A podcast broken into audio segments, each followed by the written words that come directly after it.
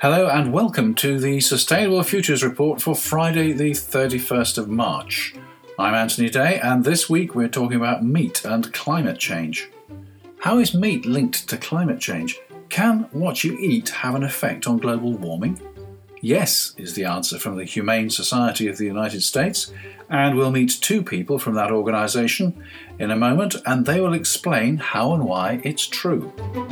Don't forget that links to my stories and this week a complete transcript of the interview are available at anthonyday.blogspot.com.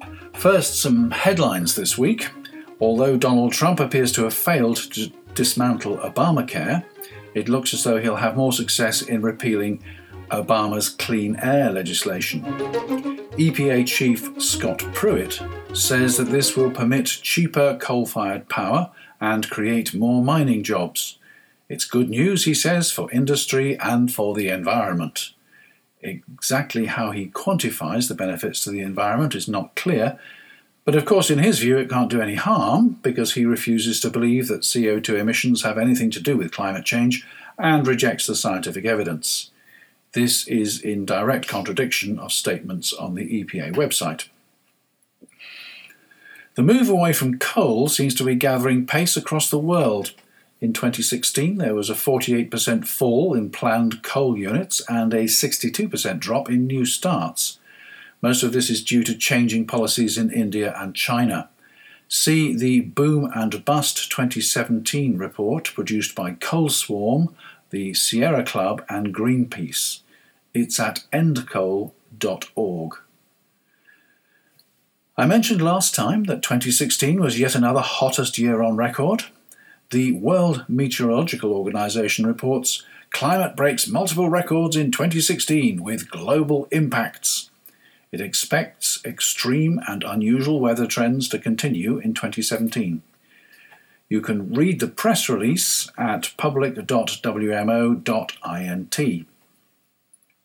Turning to transport news, the Wright One, an electric plane, could carry 150 people on journeys of less than 500 miles within the next 10 years, according to reports from the BBC.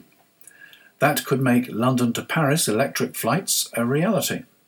EasyJet is said to be interested, although the plane is not yet in development. The key issue is battery technology, which is developing rapidly but has not yet reached the necessary power-to-weight ratio.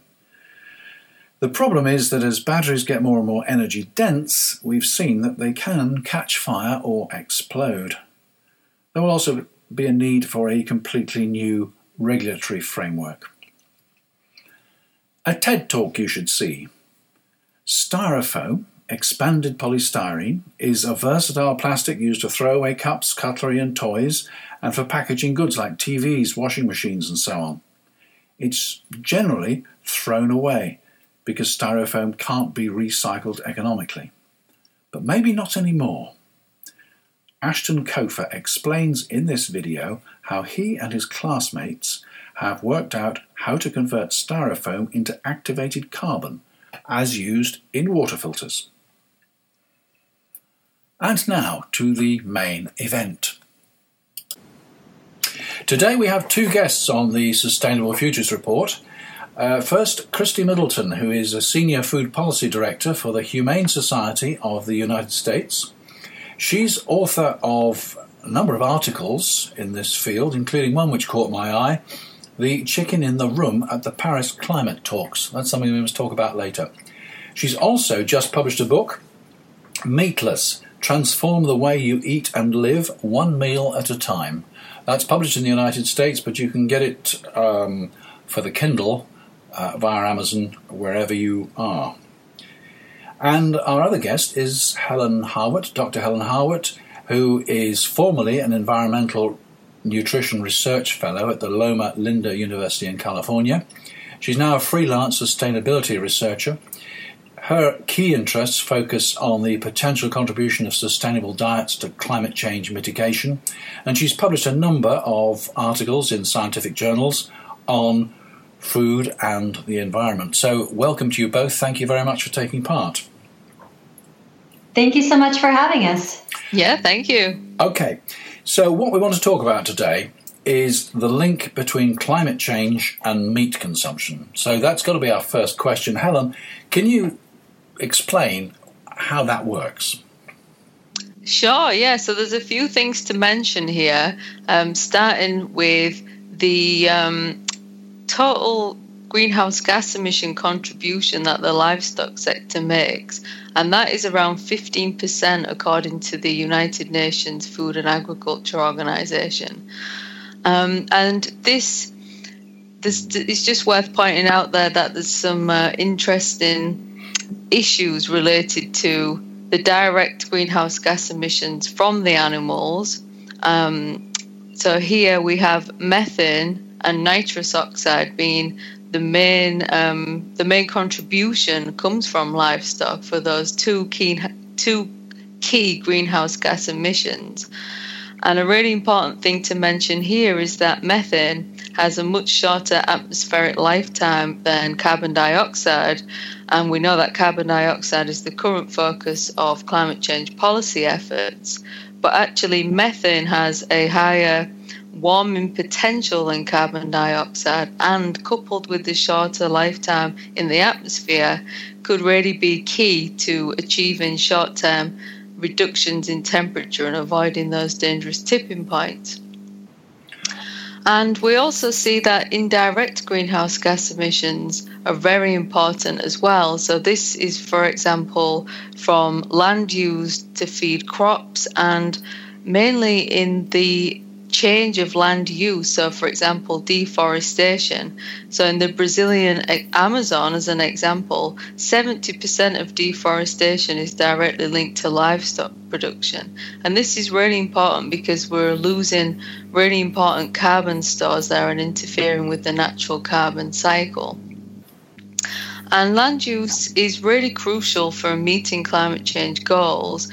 So we're really looking to offset and store greenhouse gas emissions through various land use. So, for example, restoring natural habitats to forests. And currently, animal agriculture takes up 30% of all ice-free land. And an interesting report just out last week from researchers at the University of Aberdeen showed that 85% of the UK's total land footprint is associated with meat and dairy production. And last year, researchers from Cambridge University showed that a 50% reduction in calories from animal products in the UK, combined with restoring the land spared from animal agriculture to its natural habitat, would actually reduce UK emissions by about 80%. So this is huge. Let me just clarify that point. You're saying a 50% reduction in calories from meat. You mean that? Do you mean by that if we ate 50% less meat in the UK, that would have that 80% reduction in emissions? So that's 50% reduction in calories from animal products, so not just meat. Oh, okay. But mainly coming from meat, the greenhouse gas impact, yeah. And that's coupled with restoring the land that would no longer be used for animal agriculture to its natural habitat, which would obviously store carbon because it would be forests and grasslands and so on. Right. Yeah. Well, before I move on to what we eat if we don't eat meat, Kristie, can I turn to you? Because I understand that the Humane Society focuses very much on meat reduction. Tell me a bit about the campaign that you are working on at the moment. Right. Well, thanks for asking about that. So I think when people hear about the Humane Society, they tend to think about our work helping cats and dogs, and our organization both in the U.S. and in our sister organization, Humane Society International. We do a lot of that through providing free and low-cost spay-neuter services. We also work to help wildlife and end animal fighting. So we have we're involved in a lot of different campaigns and programs. But my organization, or my team at the organization, specifically works to help institutions with reducing the amount of meat they're serving and adding more plant-based options to their menus. And we do this because as an animal protection organization, we would be remiss if we weren't addressing the area where the most animals that are used in our industrial food system are institutionally abused, and that is in the meat industry. Within the United States alone, 9.5 billion animals who are factory farmed, and the global total, of course, billions more than that. And so we work to help end factory farming through getting schools, hospitals, colleges, and universities, and others to reduce the amount of meat they're serving. But of course, as it turns out, what is good for animals and ending their suffering on factory farms is also really good for our health as well. So there's a lot of research that indicates that eating less meat, eating more plant-based foods, or even going completely to a plant-based diet can help with addressing a lot of our chronic preventable diseases like heart disease, cancer, stroke, type 2 diabetes, and even reducing the obesity epidemic.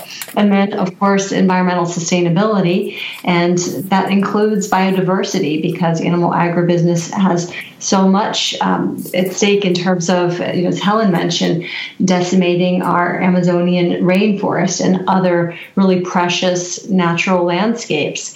And so we're destroying biodiversity when we plow down forests and create grazing land for cattle and other animals. Well, my question is, are you both recommending that everybody should be vegetarian? Well, I'll take that from the Humane Society's perspective. We advocate for what we call the 3 R's, which is reducing, replacing, and refining. So reducing the amount of animal products in your diet through something like a meatless Monday, or identifying other ways that you can reduce, replacing those products with plant-based products, and then refining your diet by choosing higher welfare sources if you do continue to eat meat, eggs, and dairy. And so in my book, Meat Less, I go over all of the reasons that more and more people are eating less meat, or if they're going vegetarian or vegan, and outline a lot of the common obstacles to diet change. And finally, I help with providing simple tips and tricks, as well as recipes and other resources for people who are interested in getting started. So it doesn't have to be 100%. Any movement in that direction is a good start. But I know Helen probably has an opinion about that too, so I'd love to hear what she thinks. Well, indeed. I'm very interested to hear that, because a lot of people say to me, you're into sustainability, you're into environmental protection. How can you be if you're not a vegetarian? Because I'm not a vegetarian. Yeah, you were asking, does everybody need to be vegetarian?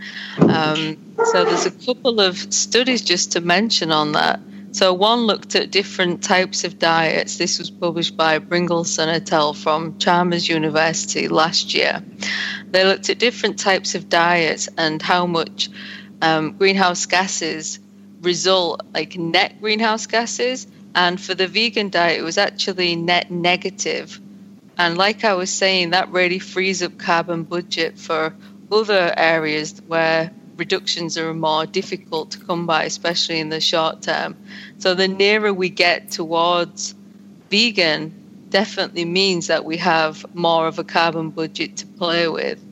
And also just to mention again the study from Cambridge researchers, where they looked at a 50% reduction in animal products consumed in the UK, and that combined with restoring the land spared to its natural habitat. So they were looking at a 50% reduction combined with the land sparing, and they came to the 80% reduction of UK emissions. So again, that's not saying 100%, but it really depends what that land is used for afterwards. But a lot of people don't know very much about the link between climate change and food, and maybe they don't want to know, because a lot of environmentalists do say you've got to be a vegetarian if you're serious. What do you think about that, Helen? Yeah, well, if we look at the evidence, so let's focus on climate change. So a publication last year from researchers from the University of Oxford, for example, found that a fully vegan diet applied at the global level would reduce food-related greenhouse gas emissions by 70%. Now, this is really significant, because the more we reduce food-related greenhouse gases means that we're freeing up carbon budget for other areas that are more difficult or may take longer to achieve reductions, such as the energy sector, for example. Mm. So the really key things to consider there, the potential of the kind of low-hanging fruit that food-related greenhouse gas reductions represent, should really be taken seriously as climate change mitigation policy.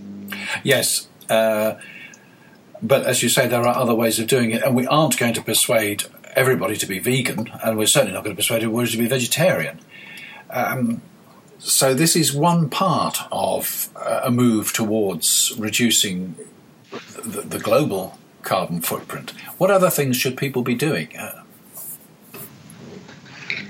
Well, I'll dive in and I'll share that what we're seeing really is a move toward reduction in the United States. There's a publication called Meeting Place, which is MEATING, Meeting Place. So it's a trade publication for the meat industry, and they conducted their own research just last year and published their findings. And one of the things they found was that 70% of meat eaters are saying that they're eating a non-meat protein at least one meal once a week, and that figure is up 22% from just a year ago.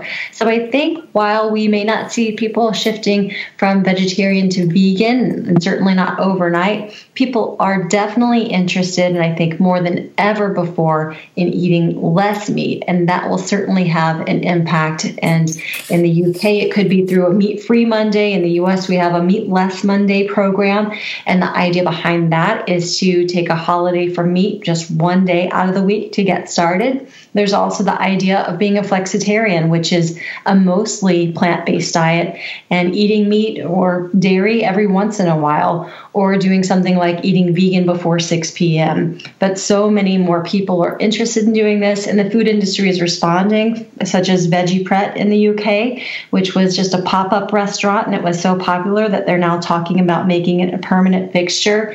And in the U.S., of course, we're seeing even fast food chains like Burger King, the king of burgers, now has a veggie burger on its menu, and you can get it at every location across the country. So I do feel like people are better understanding the reasons and the impact that their diet choices can have, not only on their own health and animals, but on the environment. And they're interested in making changes, but sometimes they're not really sure where to get started. And those are just a few ways that they could do so. Let me follow up on a couple of points. First of all, I show my ignorance. Can you give an example of a non-meat protein? Sure. I think beans is probably one of the easiest and most widely available. In addition to that, it's very inexpensive. So beans are a great source of protein, and they're also full of fiber and phytochemicals. So they're full of cancer-fighting chemicals as well. And they're available pretty much anywhere. You can get them canned, you can get them dry, and you can create them in all kinds of amazing recipes. And pretty much every culture around the world has their own variety of beans that they love, and it's a great way of getting a really clean protein. Right, and they're quite a lot cheaper than meat as well, aren't they? Absolutely. I was just yesterday in the supermarket, and roughly $1.19 to $1.99 for a pound of beans, and meat prices were anywhere from $4.99 to $9.99 a pound, so quite a bit cheaper. And then the other hidden cost, of course, when we are purchasing meat is that we are, of course, causing the environmental devastation we're talking about.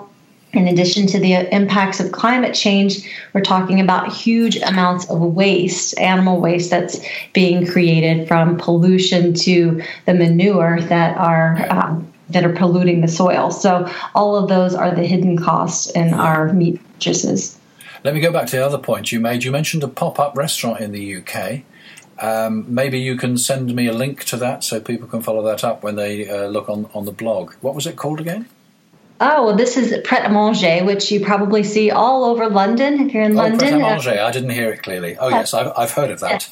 Okay, and then they have a Veggie Pret, so it's just a vegetarian version of that chain. Veggie Pret, no, I haven't heard about that. Yes, okay. And London just got its first ever vegan fried chicken restaurant earlier this year. So I don't know if that's really to be considered healthy, but there are definitely more and more options that are becoming available. How can you get vegan fried chicken? I don't know the answer to that, but I'm interested in finding out. Right. Helen, you've been involved, I believe, in calculating the carbon savings that institutions are making through menu options. Tell me a bit more about that. Yeah, sure. So basically I'm using published scientific data on the greenhouse gas footprints of different foods to measure the impact of changes made to food purchasing and obviously through menus. So for example, if an institute reduced beef purchase by 50% and replaced that with beans, then I would be able to measure the greenhouse gas impact of that change. And I will be assessing those emissions periodically, so before any menu changes have taken place and after any menu changes have taken place, and at certain points in time after that as well. And this is a really great opportunity for institutes to assess their food-related greenhouse gas emissions. And it comes at a time when they're actively seeking to do that and are being required to reduce all greenhouse gas emissions across campus. Right, so you're talking about academic institutions and hospitals perhaps and other public sector organisations? Yeah, so right now we're just focusing on universities, but definitely we'll be including those other types of institutions too. Okay. I think you've also been involved, Kristie, in working with institutions on reducing their carbon footprint.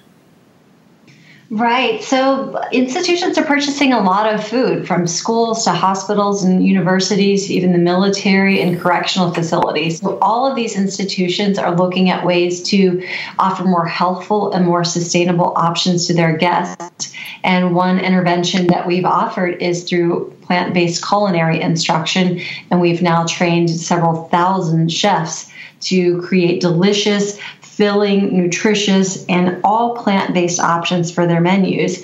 And I'll share just a couple of examples of some of the things that institutions are doing here. One of those is a case study from University of North Texas, which is in Denton, Texas, and just about 30 minutes or so north of Dallas. So if you know anything about the geography there, it's not really a hotbed of animal activism. It's really in the heart of cattle country. Yeah, and they had been receiving all kinds of requests from students for vegan options. And so they took one of their 5 dining halls and made it totally vegan. And it turned out to be a massive success, generating all kinds of free publicity for the university, helping with student satisfaction. It went from serving about 100 and 175 meals a day to 700 to over 1,000 meals per day, and also helped them with increasing sales of their dining plans. So it was a massive success, and they were able to reduce their carbon footprint. Another example is over at UC Berkeley. They're part of this program called Menus of Change, which is put together by the Harvard School of Public Health and the Culinary Institute of America, which is the premier culinary institute here. And they're really trying to find ways to help Americans eat less saturated fat, cholesterol, sodium, and other things just to make for healthier, more sustainable menus. So as a result of that, UC Berkeley created a concept, a restaurant on its campus that it called Brown's, which was a sustainable cafe, where they're really trying to focus more on plant-based foods. And they created a dish they called the flipped plate, and you can get it either totally plant-based or you can get it with some meat, but the concept behind flipping the plate is looking at it through the lens of making vegetables the real center of the plate. And then if you do opt to have some meat or animal protein, then making that a very small portion. So you're going from the way we would usually look at a typical plate, having meat really as the center. Now vegetables are the center of the plate and meat is the side, if it's on the plate at all. So there are really interesting interventions that institutions are doing to go about approaching this. And there's not really a one-size-fits-all, but I think it's really important for everyone to start thinking about ways that they can do their part. Yes, it sounds like you've got some really interesting initiatives there. If we are going to make a significant difference, though, I can't see anybody or any politicians or any governments actually trying to restrict the operations of the agricultural sector. On the other hand, if consumers aren't buying the product, then that actually will reduce the production of meat and so on. But consumers won't stop buying meat unless they are confident and informed about what the alternatives are. So how are we going to address that? Yeah, I think that's a really wonderful point, and I think that consumers are increasingly interested in finding out more about the alternatives, and I think that's why we can see the U.S. market really responding. So one example is the dairy industry, which is notorious methane emitter, and now there are all kinds of plant-based dairies from almonds and soy milk, which are now pretty ubiquitous, to more exotic milks that are coming out all the time, like cashew cream or hazelnut cream. Ben & Jerry's, which is a subsidiary of Unilever, one of the world's biggest food companies, came out with 6 new flavors of its delicious ice cream, but it happens to be totally plant-based, totally vegan. And then Breyer's, another chain, just recently came out with a couple of flavors, and it's a much less premium brand. So they definitely see that there is consumer interest, and I think that as there are more products out there that are still delicious, that still have those same flavor profiles that we're used to eating, that people will start trying these products, and the market will respond as well. That's very interesting. As we draw this to a close, I'd like to ask each of you in turn, Helen, first of all, what one thing should people who listen to this do tomorrow to make a difference in order to reduce their carbon footprint? How can they do that in terms of what they eat? Yeah, so the easiest thing really, if you're going to start tomorrow, is just to find some recipes and really experiment and find things that you really like. So find some vegan recipes to replace your kind of favourite meat and dairy dishes. And another really good thing is to look at substitutions. So now this, like Kristie mentioned, the vegan fried chicken. So if there's any kind of particular thing that somebody really loves, just look for the plant-based alternative, and that's a great way to reduce your impact overnight. Right. The thing is, of course, that more and more people are living to a very large extent on takeaways and ready meals. I don't see, maybe it's because I don't look for them, but I don't see vegetarian and vegan ready meals on the shelves. Kristie, am I wrong there? Are they available? There are quite a few brands. So I know Linda McCartney's got a wonderful brand of frozen meals that you could heat up at home, and certainly we have loads of them here. And I think it's really just identifying items like that. So, you know, we our food is so deeply embedded in our culture and our daily routine. So it's just a matter of sort of tweaking our habits. And that's one of the things that I talk about in my book, is just finding an option that works for you. As Helen just mentioned, look at what you're already eating and just find something that's a real simple substitute or a real simple trade-off. And then another really critical element to this is building community, because the way that we eat is so heavily influenced by our friends and family. Walter Willett at the Harvard School of Public Health talks about how obesity is contagious. If our close friend is obese, we're 57% more likely to be obese. But health is also contagious too. So why don't we encourage our friends and family to join us on this journey? Because not only will we be more likely to succeed, but our impact will be multiplied. Well, that's very encouraging. And have you got one thing that people should do tomorrow, starting tomorrow? Well, given it's Thursday, I would say probably a meatless Thursday. And, you know, you could do it any day of the week, but I think it's to start something and really to have a concrete plan in mind. Don't just think I'm going to try to eat less meat. Say I'm going to do it at least one day a week, or at least one meal a day I'm going to eat meat less, and you'll be more likely to be successful. I'd like to thank you both very much for an interesting discussion and wish you both success in the campaign. Thank you so much, and happy Meatless Thursday, or Meatless Wednesday for today. Thank you, Anthony. And thank you to Kristie Middleton and Helen Harwatt, speaking on behalf of the Humane Society of the United States. Thank you also to their colleague, Elizabeth Walker, who produced a complete transcript of the interview, which you'll find on the blog page at anthonyday.blogspot.com. There are also links to resources which they asked me to pass on. Helen says, for the food replacements that Kristie and I both mentioned, in the UK, the best ones are made by Fry's and are available in some of the major supermarkets and most health stores, including Holland & Barrett. Also, Sainsbury's have just launched a great range of vegan cheeses.